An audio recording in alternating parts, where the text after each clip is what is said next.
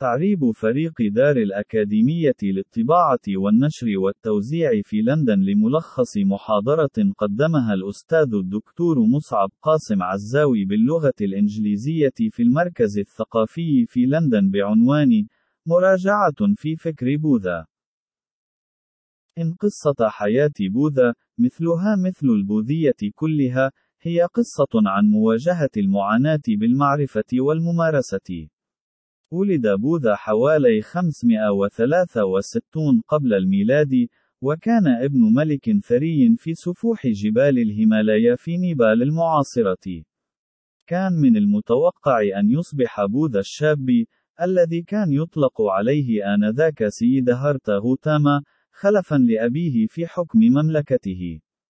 وبما أن والد سيدهارتا أراد بشدة أن يكون هو خلفه على العرش، فقد أبقى الطفل معزولا في قصر بكل رفاهية يمكن تخيلها، المجوهرات، والخدم، وبحيرات المياه العذبة وأزهار اللوتس، وحتى النساء الحسان اللواتي يرقصن ويغنين في كل أرجاء القصر. على مدى 29 عاما، عاش غوتاما في نعيم، محميا حتى من أصغر محن العالم الخارجي مشخصا بقوله: يتم رفع مظلة بيضاء فوقي ليلا ونهارا لحمايتي من البرد والحرارة والغبار والأوساخ والندى.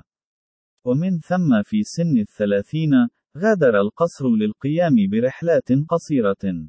ما رآه قد أذهله، أولا التقى برجل مريض، وبعد ذلك برجل مسن، ثم برجل يحتضر.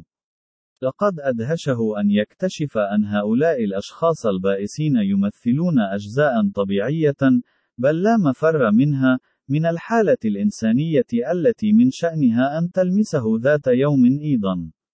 قام غوتاما، المرعوب والمفتون، برحلة رابعة خارج جدران القصر، وصادف رجلا مقدسا تعلم كيف يبحث عن الحياة الروحية وسط اتساع المعاناة الإنسانية. ومع عقد العزم على إيجاد التنوير نفسه، غادر غوتاما زوجته النائمة وابنه ومشى مبتعدا عن القصر إلى الأبد. لقد حاول غوتاما أن يتعلم من رجال مقدسين آخرين في عصره، وقام على نهجهم بتطوير نفسه جوعا إلى حد الهزال والدنف الشديدين، وقام بتجنب كل وسائل الراحة البدنية، ولكن كل تلك المقاربات لم تجلب له العزاء من معاناته الوجدانية في محاولة فهم أس معاناة البشر. وبعد ذلك، فكر في لحظة كان عندما كان ولدا صغيرا يجلس بجانب النهر، ملاحظا أنه عندما يتم قطع العشب، يتم سحق الحشرات وبيضها وتدميرها، وعند تأمل واستعادة مشاعره السالفة شعر بالشفقة تجاه الحشرات الصغيرة، وكل من كان ضعيفا لا حول له ولا قوة في مواجهة القوة العارية. وعند التفكر في عاطفة طفولته، شعر غوتاما بإحساس عميق بالسلام.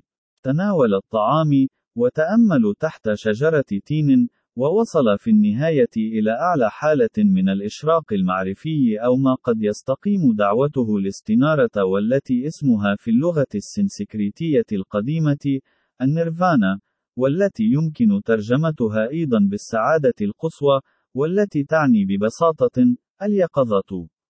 ثم أصبح بوذا الشخص المستيقظ المستنير. لقد استيقظ بوذا من خلال إدراكه أن كل المخلوقات، من النمل الضئيل إلى البشر الذين يموتون، متحدة بواسطة المعاناة. ومع إدراكه لهذا، اكتشف بوذا أفضل طريقة للتعامل مع المعاناة. أولاً، لا ينبغي للمرء أن ينغمر في الترف، ولا أن يمتنع عن تناول الطعام ووسائل الراحة تماماً، وبدلاً من ذلك، يجب أن يعيش المرء باعتدال، أطلق بوذا على هذا الطريق الأوسط. وهذا يسمح للتركيز الأقصى على زراعة الرحمة لدى الأخرين والسعي إلى التنوير. وبعد ذلك، وصف بوذا طريقا لتجاوز المعاناة وقد أسماه باء الحقائق الأربع النبيلة.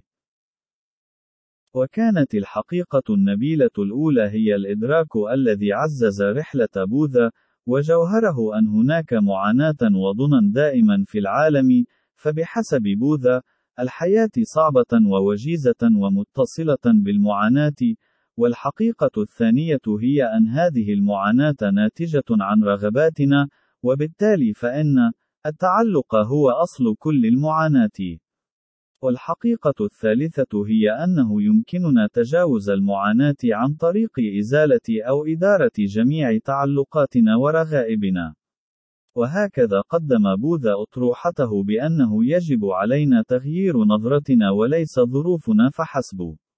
إننا غير سعداء ليس لأننا لا ننال زيادة في الدخل، أو ليس لدينا حبيب، أو ما يكفي من التابعين، ولكن لأننا جشعون ومتقاعسون ومنافقون في رؤيتنا للحق والباطل، ومن خلال إعادة توجيه عقولنا، يمكننا أن ننمو روحيا لنكون قانعين.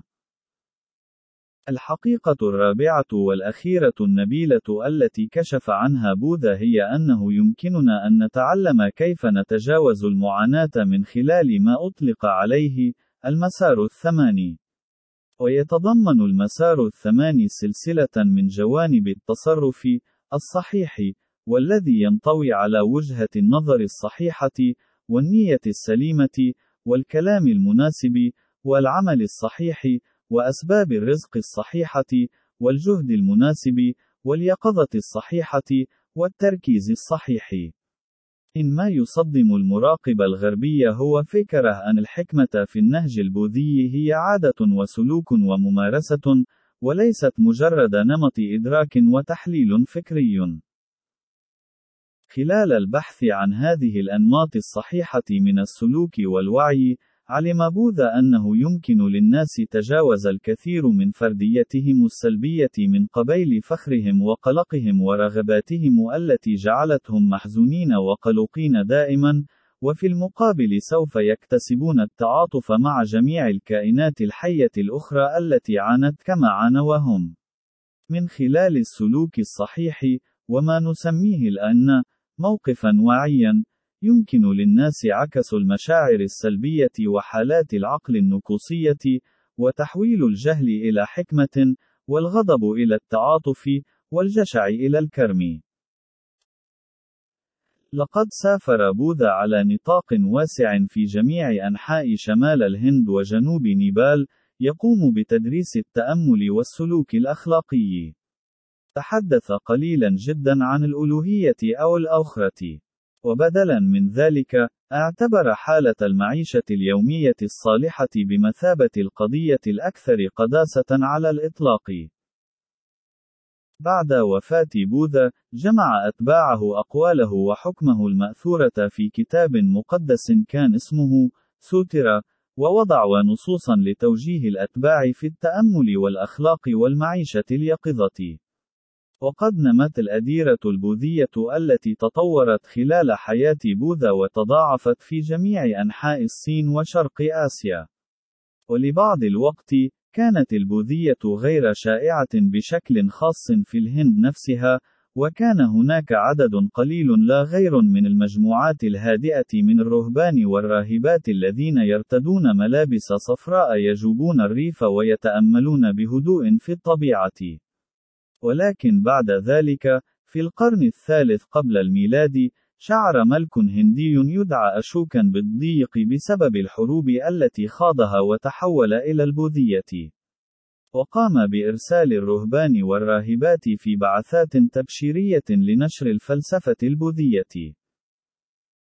وقد انتشرت التقاليد الروحية البوذية في جميع أنحاء آسيا، وفي نهاية المطاف انتشرت في جميع أنحاء العالم.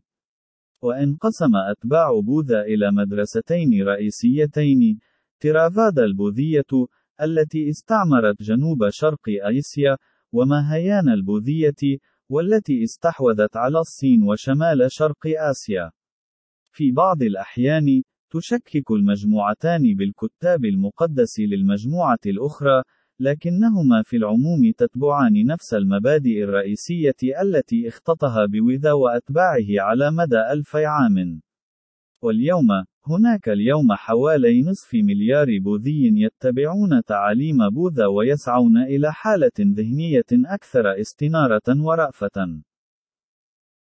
ومن المثير للاهتمام أن تعاليم بوذا مهمة بغض النظر عن هويتنا الروحية، فمثل بوذا، فكلنا مولودون في العالم لا ندرك حجم المعاناة التي يحتويها، وإننا غير قادرين على الفهم الكامل بأن المصائب والمرض والموت ستأتي إلينا أيضا.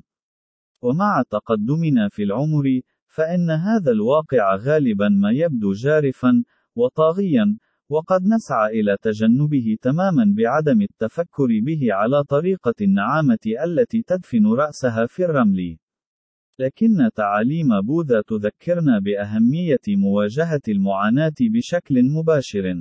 يجب أن نبذل قصارى جهدنا لتحرير أنفسنا من رغباتنا السطحية العابرة، والتعرف على المعاناة باعتبارها مدخل اتصالنا المشترك مع الآخرين، مما يحفزنا على التعاطف، والود، والتعاضد، والشفقة، ومد يد العون المادي والمعنوي لكل من يعاني اليوم، وقد نصبح في محله في قابل الأيام.